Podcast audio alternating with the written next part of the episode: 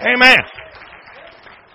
Well, we've been we've been praying and, and getting ready and believing God for some big things. As we're you know we launched a new series last week, Breaking Bad, and we're trying to break bad cultural mindsets that have infiltrated their way into our lives, into the church, and all of a sudden, uh, you know, the results of, of being a follower of Christ aren't really all that much different than from somebody who, who's never met Him, and that's not God's plan for our lives. Hello, somebody. Your, your, your life's supposed to be shining bright. When people hook up with you, a lot of times they don't really like you, but they like what's producing in your life, so they just want to get to where you've got. And, and, and that, there ought to be something so attractive to your life that, that people who really normally wouldn't be anywhere near you can't help themselves but from getting close, because when they walk with you, they get closer to God. Hello?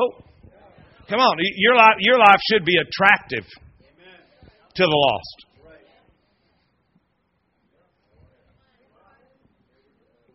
Man, I'm telling you what.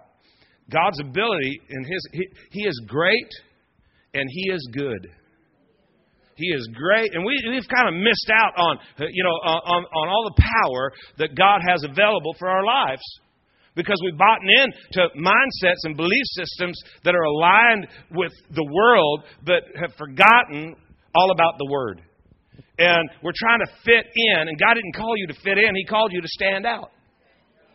Your life just ought to be radically different. Amen. And, and, and, just by the results, I'm not talking about you should be really, really strange, and you, you know, you everywhere you go there should be a trail of duck feathers or something like that. You know, that's the last thing in the world we want. But but your life ought to be producing so much life. I mean, think about it. If you've got God life, you've got more life than death, more peace than chaos, more hope than despair, more provision than lack, more health than sickness, and you just can't help it. Everywhere you go, it just you know, well, are we going to worry about that? Dude, I'm all out of worry you know, we just ran out of worry, but we got a truckload of peace if you'd like some. We, you know, and, and our life ought to be promoting that, that mindset and that belief system because our relationship with God is just that intense.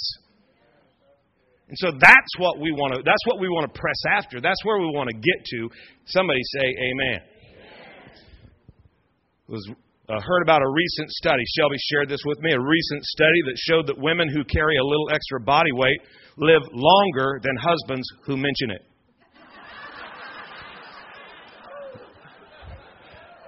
Just thought we'd share that.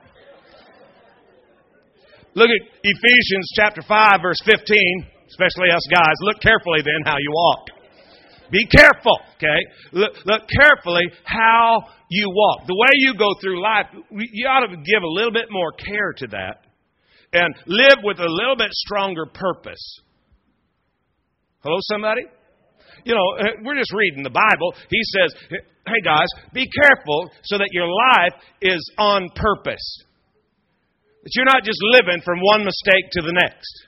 And you don't, you know, don't wave your white hanky right now, but a lot of us, that's all we've done is move from one mistake to another. And then we try to deal with the repercussions of the last mistake. But God said, be careful with how you walk, live with some purpose, be, you know, live worthy of the life that God's given us. Live accurately. You know, hit the mark. Come on, live with some accuracy. Be, be a spiritual uh, sharpshooter. You, you don't miss the mark, you hit the mark. And, and if God's telling you this, it's because He's equipped you to succeed at it. Now, I think the enemy wants you to think that you're some kind of a big, fat, hairy loser, but I'm here tonight to tell you that you have everything that you need to demonstrate Satan's defeat every day of your life. So don't, don't live like unwise, witless, but as wise, sensible, intelligent people. Verse 16 says, making the very most of the time buying up each opportunity because the days are evil, making the most of the time. Your King James Bible probably says redeeming the time, redeeming the time. Uh, by the way, when something is redeemed, it's not redeemed on accident. It, there's a purpose for the redemption process. And when you were redeemed, you know, we're getting close to Easter, and everybody's going to be talking about redemption. But the reality is, is that with the redemption comes a calling on your life. God didn't save you for no purpose. There's something about you, some gifting inside of you. There's something special about you that God wants to bring to the surface. That's why He redeemed you. That's why He sent His Son to shed His blood and to die on a cross and then be buried and three days later to be raised from the dead for you. It wasn't just so that you could have a great weekend. No, it was because there's a purpose that's much greater than you could ever accomplish without the redemption process. And so you've been redeemed with a calling, with a purpose. And, and he's saying, make the most of that time. Everybody says the time. Notice it, I, I, like the Amplified here because it says make the very most of that time. There is, uh, you know, there's a bunch of different words in your Bible for time, uh, and words that, you know, Greek words that we get our words from. From you know uh, chronos, which is uh, chronology, which is like the calendar. Uh, you know, you, you got that kind of time. But really, what we want to talk about for just a minute is kairos. It's a different piece of time. It is a segment of time that's impregnated with purpose by God. It's a, it is a moment, and, and, and I really believe that there are moments in every day that are God ordained. That if you if you don't stay alert, they just go they just go shooting by and that's that's really what he's talking about here be careful how you live and live with purpose keep your eye open for your kairos moments there's something about these time, these pieces of time that, that, that are ordained of God. In Ecclesiastes, he said, uh, hey, the, the race isn't just for the swift, and the battle is not just for the strong, neither are riches just for men of understanding, but time and chance happeneth to them all. That, that time and that chance, it's not, a, it's, it's not like some mistake that occurs to everybody has to deal with mistake. That's not what he's saying.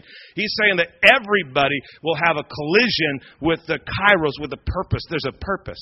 There is a time that you're going to have the opportunity to engage in. So you want to stay alert and awake and with your eyes open. And a lot of us, what we've done is we've gotten so close to the world's mindsets.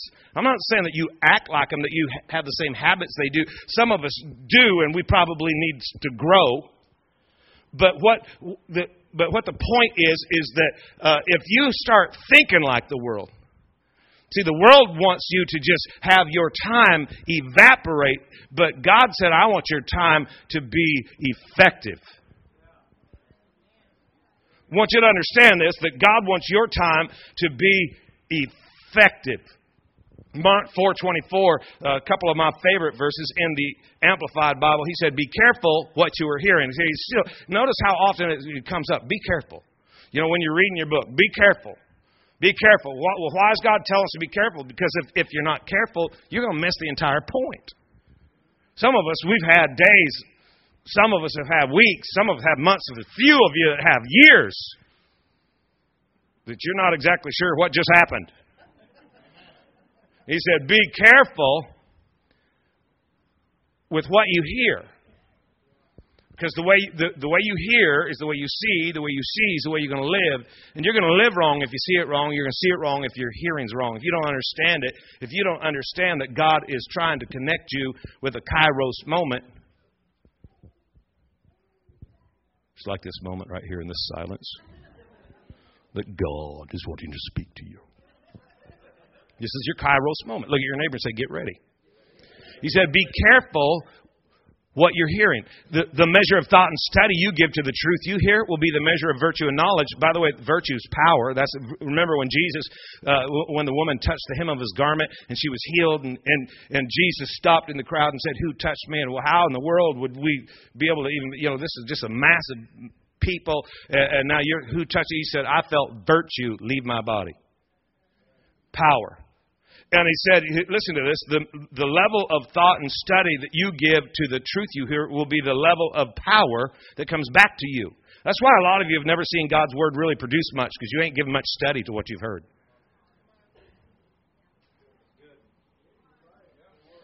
You hear you hear stuff like this book of the law shall not depart out of the mouth, but thou shalt meditate therein day and night. You might deserve to do all that's written therein, and then you're going to have great success and, and make your way prosperous. You hear that, but you haven't really given meditation day or night to, to, to His Word. And people will come and they'll make stupid statements. Someday we're going to write a book of stupid statements that people have said. Be a bestseller. God's Word doesn't work. No, no, no. You don't work His Word. You know, what word what what word didn't work in your life? Tell me tell me which one you were standing on that didn't work. And they, they can't tell you. The level of thought and study you give to the truth you hear will be the level of power that that word can produce in your life. And look at verse 25. He said, for, for to him who has will more be given, and from him who has nothing, even what he has shall be taken away. And I got a couple of questions to ask tonight. Number one, how do you take something away from somebody who has nothing? No, it just seems like a weird verse to me, you know, because uh, for to him who has will more be given. That don't seem fair. I think we ought to take from people who have and give it to people who don't have anything. Well, I guess God's. I hate to get political. I'm not going to even say that because you know, you know, we have this democratic mindset, but but we're living in in a in a realm. You know, it's Saturday night. Can I just relax for a minute? You know, remember remember when we were little kids, Keith, Todd. Do you remember? Yeah. Greg, remember when you were a little boy and you go out and you didn't have to have anything fancy. You had a, you know, a garbage can lid. You had a stick. You had a man. You're a warrior. You, you ready to go out and do some warfare? You're looking for somebody to pick a fight with. Somewhere in the process, we we lost our garbage can lid and grew up and became Democrats. We don't want to fight nothing.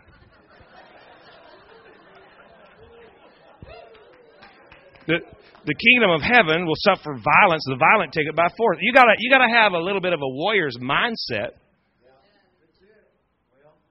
You know, well, I, uh, you know, God just don't operate on that level. See, I think if we're not careful, we end up thinking the way the world thinks, like God's going to be fair. No, He's going to be just. And you you ain't getting no handout. Oh, let me say that again. I might not ever make it actually to my notes. But let, let me just say this to you. You need to break this mindset that God's going to just do stuff for you because He's nice. No, you're not getting any handouts. There's a couple of brothers being born in the Bible, and as, when they were in the mother's womb, one of them, uh, and that was kind of a problem, you know, when you got twin boys in the womb, because the firstborn's going to get everything, and the other guy, he's going to serve him the rest of his life, and he's only 37 seconds late. But in, the womb, uh, uh, uh, Zerah was the baby's name. He, he stuck his hand out, and the midwife tied a scarlet thread around his hand so that they could mark the first one. But Zerah withdrew his hand, the Bible said, and Perez came out first.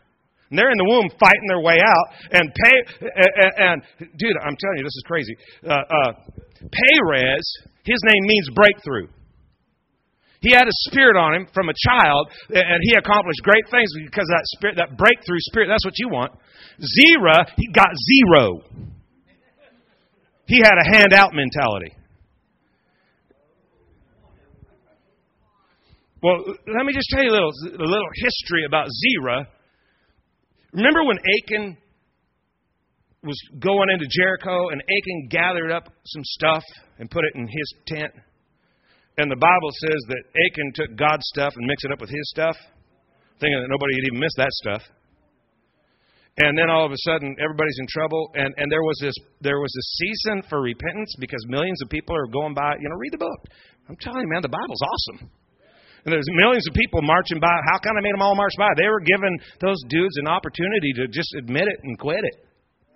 But they're trying to hide the fact, you know, because when they went into the city, they weren't supposed to touch any of that stuff because that was the first city.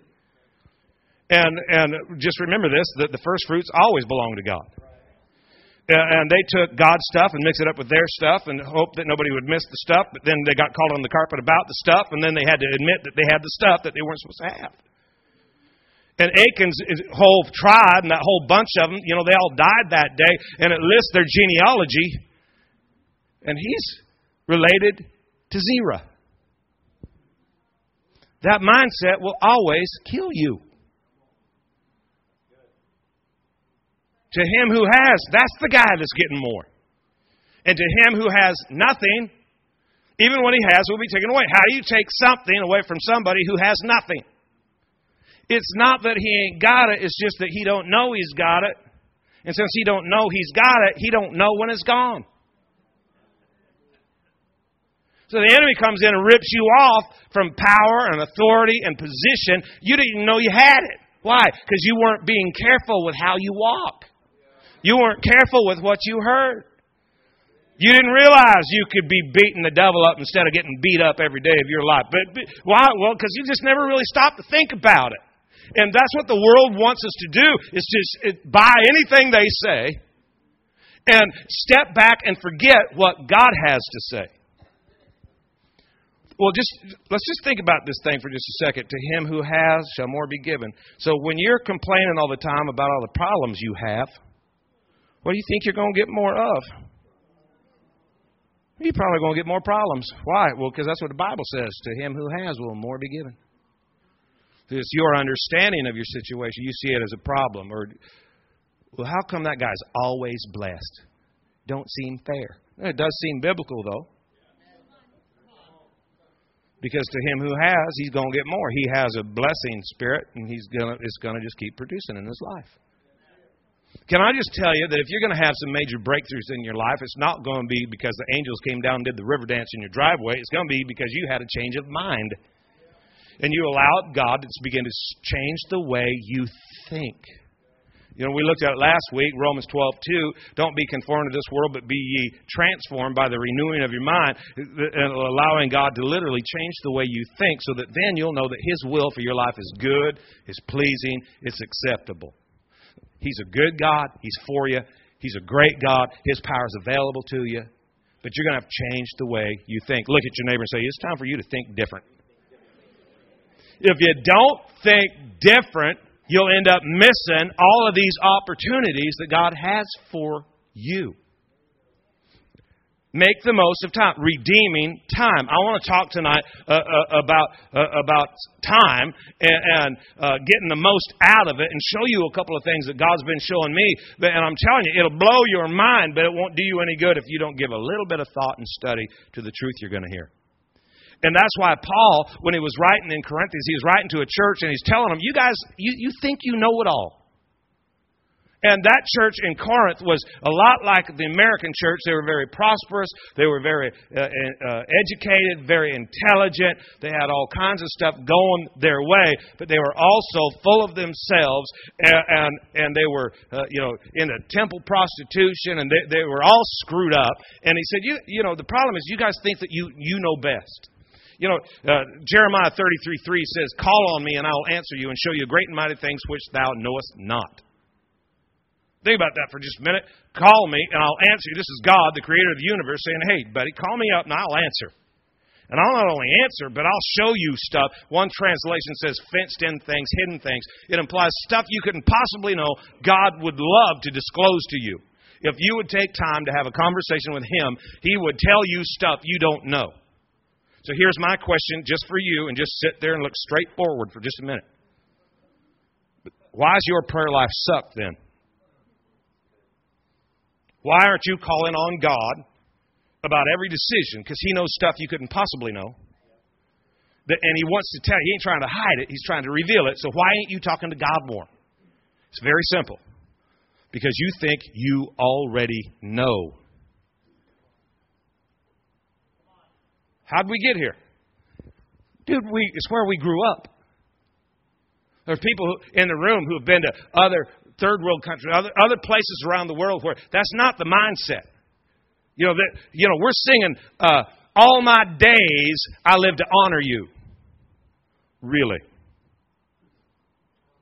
So you're telling me that all your days, He's first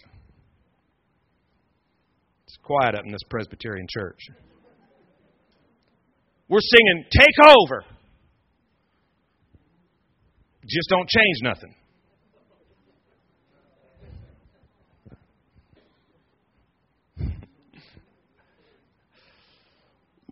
Hello, somebody.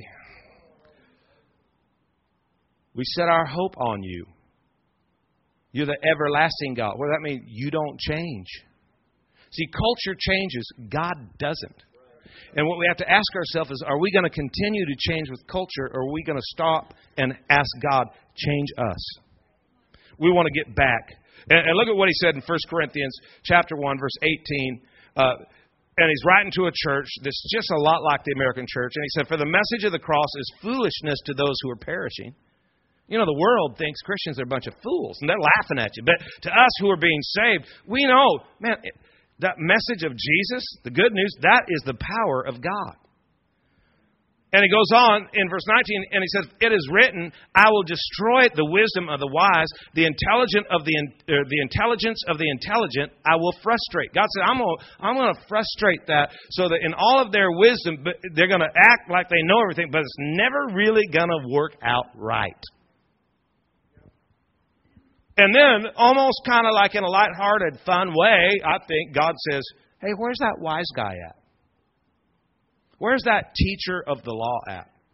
How's his stuff turning out? Where is the philosopher of this age? See, the, the whole world has a way that they think we ought to live our life, and it's contrary to God's way. And, and, and they're doing everything they can to propagate their mindset and their belief system, but yet nobody's happy with the results they're getting. I mean, in the world, they, they don't get up and celebrate their results. They just celebrate the way they do it and they make statements, you know, that, that, that, you know, hey, if it feels good to you, just follow your heart. And, and, and if it just seems right to you, just, just go ahead and don't let anybody judge you. Are we stupid or what? God said, you know what? There is a way for your life. He said, You know, you need to ask me for the right way for you, for your kids, and for your substance. You need to seek me and find the way that I've prepared for you, and you need to go after it God's way. Somebody say, Amen. You know, every area, God's way always produces life and peace. Now, you can redefine family.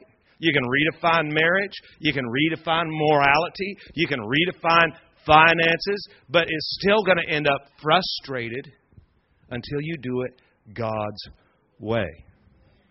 So we ought not to buy into the ways of the world. And what we are wanting to do over the next few weeks is kind of give you a comparison. This is what the world's saying, but let's look at what God is saying. And look at Deuteronomy very quickly, chapter 6, verse 14 and 15.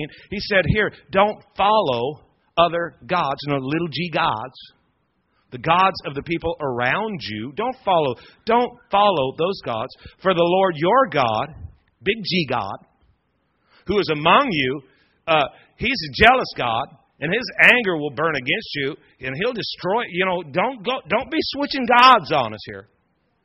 Don't, don't go after the, the, the little g gods. Look at chapter 11, verse 16. Be careful. Here it is again. Be careful. Don't let your heart be deceived so that you turn away from the Lord and serve and worship other gods. Be, if you're not careful, you're going to find yourself letting another God direct your steps. So you're going to have to be careful. And so, you know, if you really take time and study the book, there's all kinds of gods that are, you know, little g gods that are mentioned all through the Bible, but there's three that are very prominent. And over the next three weeks, we're going to, we're going to visit each of them because really, if we're going to break mindsets that are contrary to God's word, really what we're dealing with is not just a thought, but there's a spirit behind that thought. And so, how do we break that spirit off of our life, and how do we get ourselves free from serving those other gods? But there's three major ones, and, and hopefully you've heard of some of these. Uh, how many have heard of Baal? Anybody heard of Baal? Uh, how about Mammon? More people. How about Asherah? They're in the book, and they keep coming on and coming on and coming on. Mammon, you know, the God of Mammon, and really, you know, uh, uh, that's all about riches. And uh, really, all Mammon does is it makes you promises that only God could keep. And it, Mammon manifests in how you spend your money. Okay? Baal, if you do a word study uh, just on the word Baal, Baal is power or uh, it's a master, a control. Uh, it probably better would be self power. And, you know, where mammon manifests in how you spend your money, Baal manifests in how you spend your time. You know, in America today, the average father, and this is uh, uh, research of believers, not, not, not even the world, non believers, just believers. The average father in America today spends seven minutes a day with their kids. They spend four minutes a day with their spouse. They spend three minutes a day in prayer. And they spend 8.6 hours at work. Now, here's the question How's that working out? In the same study, it said that 62% of Christian Americans would self identify themselves as burnt out. Why? Because the system of this world's been frustrated by the wisdom of God.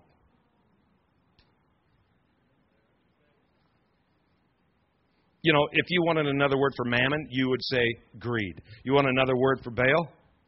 Pride. Pride says, I can do it. I don't need God. If I put in another day, if I put in a few more hours, I'll produce what I need for my wants, desires, and needs. You end up at work and your mind's thinking, I really should be at home. You're at the house and you're thinking, I really should be back at the office. You make statements like, Well, I'll be there, but I'll be late. Or, I'm coming, but I can't stay the whole time and your schedule is so frustrated because there's not enough time to accomplish everything you're hoping to accomplish.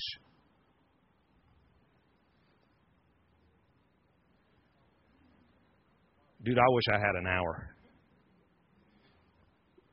Inside, it just just let me see this thing for a minute. What God wants to do is show you that He has a plan for your time. God has a plan for your time. Uh, we'll sing, take over. Will you let Him? Will you? You know what? What I want you. What, what I want you to contemplate when you leave here tonight is: Would I let God take over? Well, don't say yes. Uh, I mean, I want you to contemplate it. It's the level of thought and study. See, I want you to actually think about it because you have to understand something too. By the way, this whole series in Breaking Bad really is all about family, which means the enemy is going to try to kick your family's booty. Last time we did a series on family, we only had two or three divorces. You know, and that was in staff people. But uh, you know, the, immediately the Bible says that when you sow the seed, immediately the enemy comes to try to try to steal the seed. Your greatest opposition will always come after your freshest revelation. You get a revelation that God wants you to love people. Love thy neighbor. Oh, God, it just comes alive. I'm going to love my neighbor. And then somebody moves into the empty house next door. And you have to actually practice it. And it gets tough really quick. Hello, somebody. I want you to contemplate this week. I wonder what would happen if I let God take over. If God asked me to rearrange my schedule, would I let Him? Would I really give God that level of liberty? And I'm not just talking about, you know, hey, uh, what we're, we're going to do is we're going to all sit in the corner and hum for a little while and see if we get any bright ideas. I'm talking about how about if we had some scripture and we actually did what it said? I mean, you know, this is how I live my life. I, you know, I, I'm not super impressed. I realize that there are some people who can really flow in different gifts. And, and a lot of people, you know, a lot of times, and I, you know, I grew up in church, and, and it, dude, it wasn't even normal church. It was crazy church that I went to. I went to crazy church. We had all kinds of stuff happening, and I believe in all of that. The problem is, is that a lot of that craziness never really produced great results.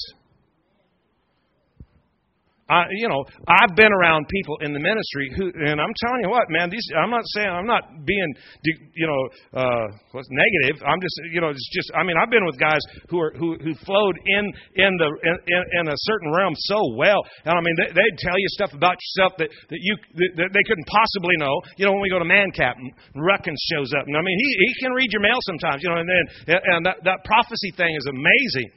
I've been around guys that, that can actually, you know, they, they're never met, they never met you, but they, they tell you your name. But the question is, do I really need somebody to tell me my name? I think I got that part. You, you know what I'm saying? You know what I'm saying, Tom? He's got my name. It's a good name. I mean, there might be moments in life when that's what you need, but what, how I live my life is what does the Bible say? You know, when, when you come to me, and you know, I, I can flow in the spirit, guys. Uh, well, why don't we have more of that? Well, because usually the results aren't very good. You know, we have we can have a Holy Ghost meeting, and I'm all into that. But and you know, we used to call it carpet time. You know, you get slain in the spirit and laid out there for four and a half hours and wake up and you've had three visions and a. But do you live different? You're still angry, bitter, and hard to get along with. So, so what good was that? How about we, you know, if if there was something in the book, and and, and, God said, "Hey, this is how I want you to live your life," would you let God rearrange your life? Would you let Him take over? And again, yes. I, I mean, you know, I'm like you. I want to scream yes, but wait a minute. What if we find something we don't like? You know, let me tell you how you're going to break the spirit of Baal off of your life. Um, it's really not very hard to break it. All you have to do is do what he said. It's in the stinking Ten Commandments. Thou shalt not kill, thou shalt not commit adultery, thou shalt not steal. I never do that. Well, what about Exodus 20, verse 8? Remember the Sabbath day by keeping it holy. Six days you shall labor and do all your work, but the seventh day is a Sabbath, and on it you shall do no work.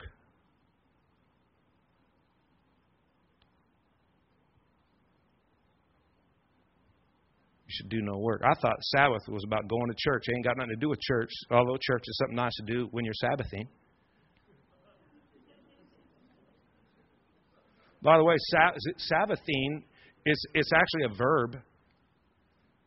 It's what you do. It's a, there's a principle in God's word that most of us have, you know. And to be honest with you, you don't do it. I just a lot of I just never I hadn't really stopped to think about it. God said, you know what? Uh, the anointing. You know when we tithe, here's what we believe: that when we return the tithe to God, that it, we do that because the tithe is holy. Right? The tithe is holy. That's God's, and you bring it back. It's like Achan didn't. He got in trouble. So guess what? We don't want to be in trouble. That's God's. We're going to bring it back and give it to God. And the, the, the, the it's holy, and the anointing that's on that, because it's God's, transfers onto what's left. And we end up getting more done with 90% than we could have ever dreamed of doing with 100%. Hello? You know, it's like you, you know, it's like you know this this giving envelope, and and you know you tear off that that that 10%, and, uh, and you bring that back to God.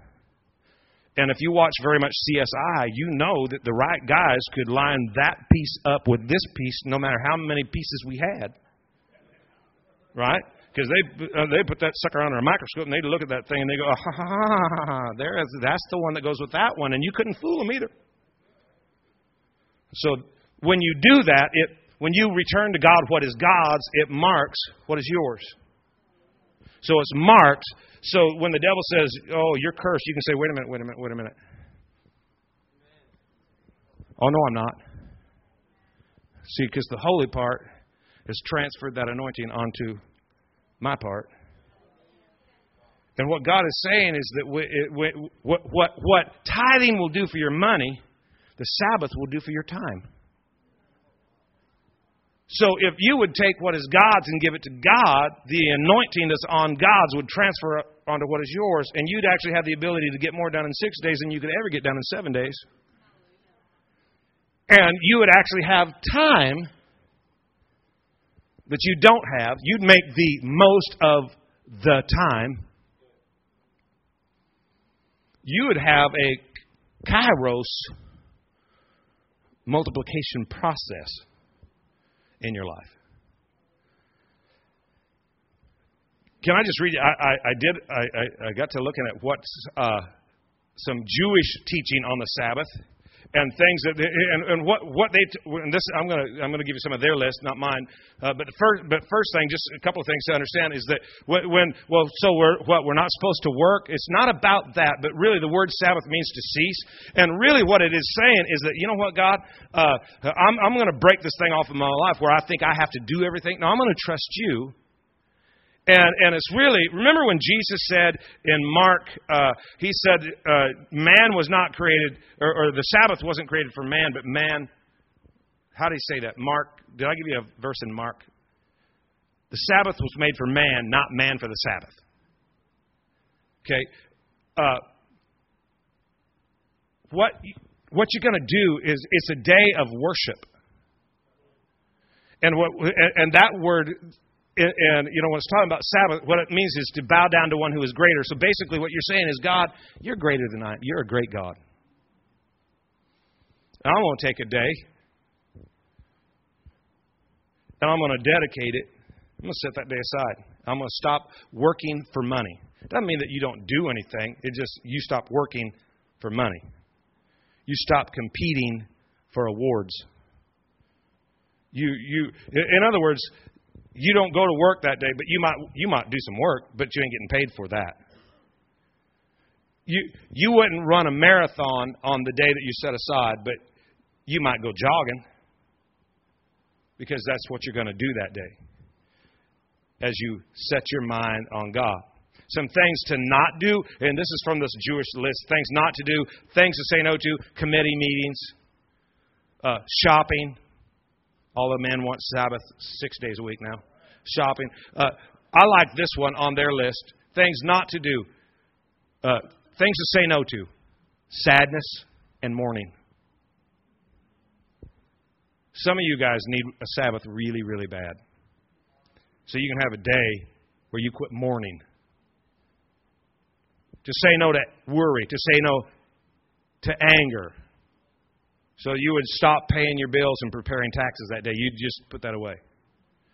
That you would say no to cell phones.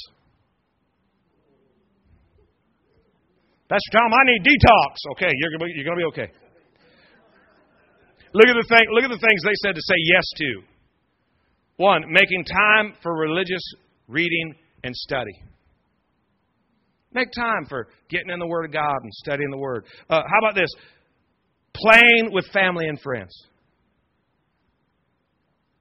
That you would actually play with your family and friends, that you'd have time to go play. Quiet in here. Look at the third thing that you would take leisurely strolls. Wouldn't that be kind of weird? You could go to your wife and say, hey, let's go for a walk. And after you resuscitated her, you could enjoy a leisurely walk.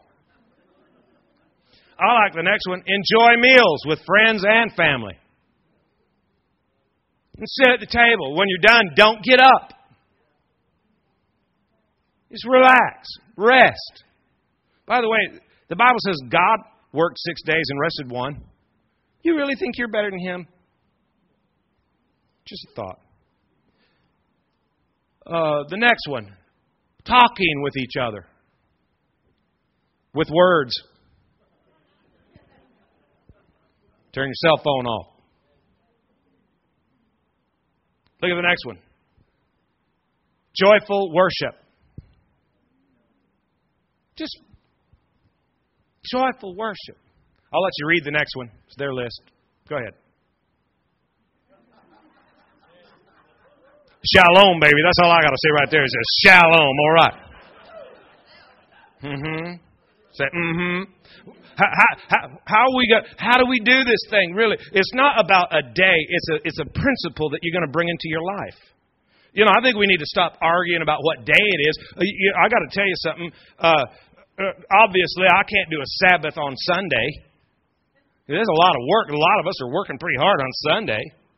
But I need to find a time that I'm going to dedicate to God and set that aside and make that His time.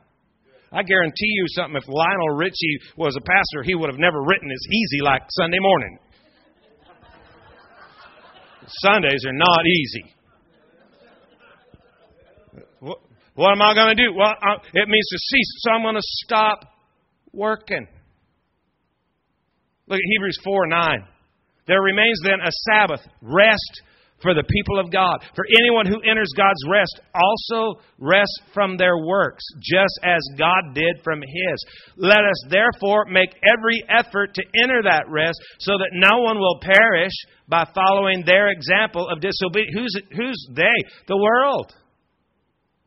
You got to ask yourself does your work equal God's work? Well, when you keep working, you're telling God that yours is just as powerful as His. I'm here tonight to tell you, no, it ain't. God stopped, you should. So let's make an effort. In other words, you, you got to work to rest. Because if you won't, if you won't, you you won't. Look at your neighbor say, if you won't, you won't. Number two, how, how do I do this thing? Worshiping. And, and, and worship isn't, isn't a song service. If you don't believe me, next time look three people over. You may be in the middle of a, song service, and there's a lot of people they're not worshiping. Worshiping, that's a, music is a tool to worship. But it literally means, like I said earlier, to bow down to something greater. And as long as you're the producer, you're not bowing down, you're elevating yourself. And God said, you know what? I want to put the same thing that I put on your money, I want to put it on your time, but you are going to have to mark your time by doing what my word tells you to do rest. You know, Psalms 92, and if you would look at that one, by the way, in your Bible, in the fine print, it says a psalm for the Sabbath day. And Psalms 92, and look at what it says. It is good to give thanks to the Lord and to sing praises to your name, O Most High to declare your loving kindness in the morning, your faithfulness every night. You're the high. I'm not high. You're the high one, and I'm going to do it all day long. I'm going to worship you. And, and, he's talking about. It's important to understand that David wrote this. This is the song for your Sabbath day. Look at verse ten. My horn you have exalted like a wild ox. I have been anointed with fresh oil. Look at verse 12. The righteous will flourish like a palm tree. He will grow like a cedar in Lebanon. Those who are planted in the house of the Lord shall flourish in the courts of our God. They will still bear fruit in old age. They shall be fresh and flourishing. You're going to exalt my horn like that of an a wild ox. That's enormous strength. God said, You know what I want to do? I want to give you insane energy. And that anointing that comes from that horn, that's incredible ability. And the righteous will flourish like a palm, bear fruit in old age, remain fresh and new. That's insane endurance. God wants to give you great energy, great ability, and lengthen your endurance. Well, yeah, but wait a minute. There's a lot of stuff I got to get done. You're screwing it up anyways. It's time to let God be God. Third thing, how can we do this thing? We need to find things that are replenishing, things that feed our soul. Psalms 23, read these with me. The Lord is my shepherd. Come on, out loud. I shall not want. Look at the next one. He makes me lie down. Come on.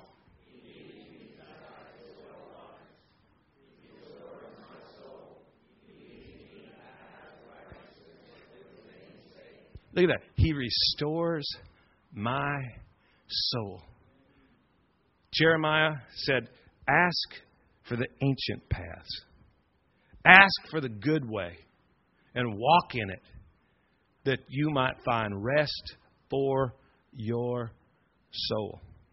Our culture's telling us just everybody go 500 different directions, fill the calendar, do as much as you can. God's saying, slow down.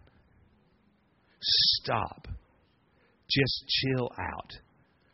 There's a story of a man that went to Israel, and he was so excited because all he could think about was the, you know, the biblical symbolism he's going to experience, and he's going to see the Bible come alive, and and he's just really pumped up, and, and he's out there with the guide, and one day he sees these sheep coming, and there's you know the shepherd, and and he oh my gosh, I'm going to sit down and watch this, and this, this is going to cause the Bible, this is going to be crazy. I am in Israel watching a shepherd and sheep. This is going to be phenomenal. And the guy was behind the sheep, and he had this stick, and he was beating him, and hey, hey, hey, hey, and, and he was driving the sheep, and he he went to the guy and he said, you know, dude, this is really weird, but most of the time I've heard that sheep follow their shepherd. That sheep know their shepherd's voice. And here's this guy, and he's got a stick, and he's beating the sheep. And, he, and the guy laughed at him. He said, Dude, that's not a shepherd. That's the butcher. So I want to leave you this thought. Are you driven? It's the butcher who causes your life to be driven? Or are you led? It's the Spirit that leads us. How do I stay in tune with the Spirit? You learn how to Sabbath. Will you let Him take over?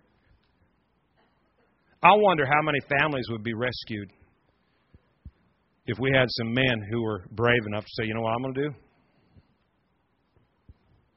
I'm going to take a day. And that's going to be God's day. I know what's going through your mind because I've had the same thoughts.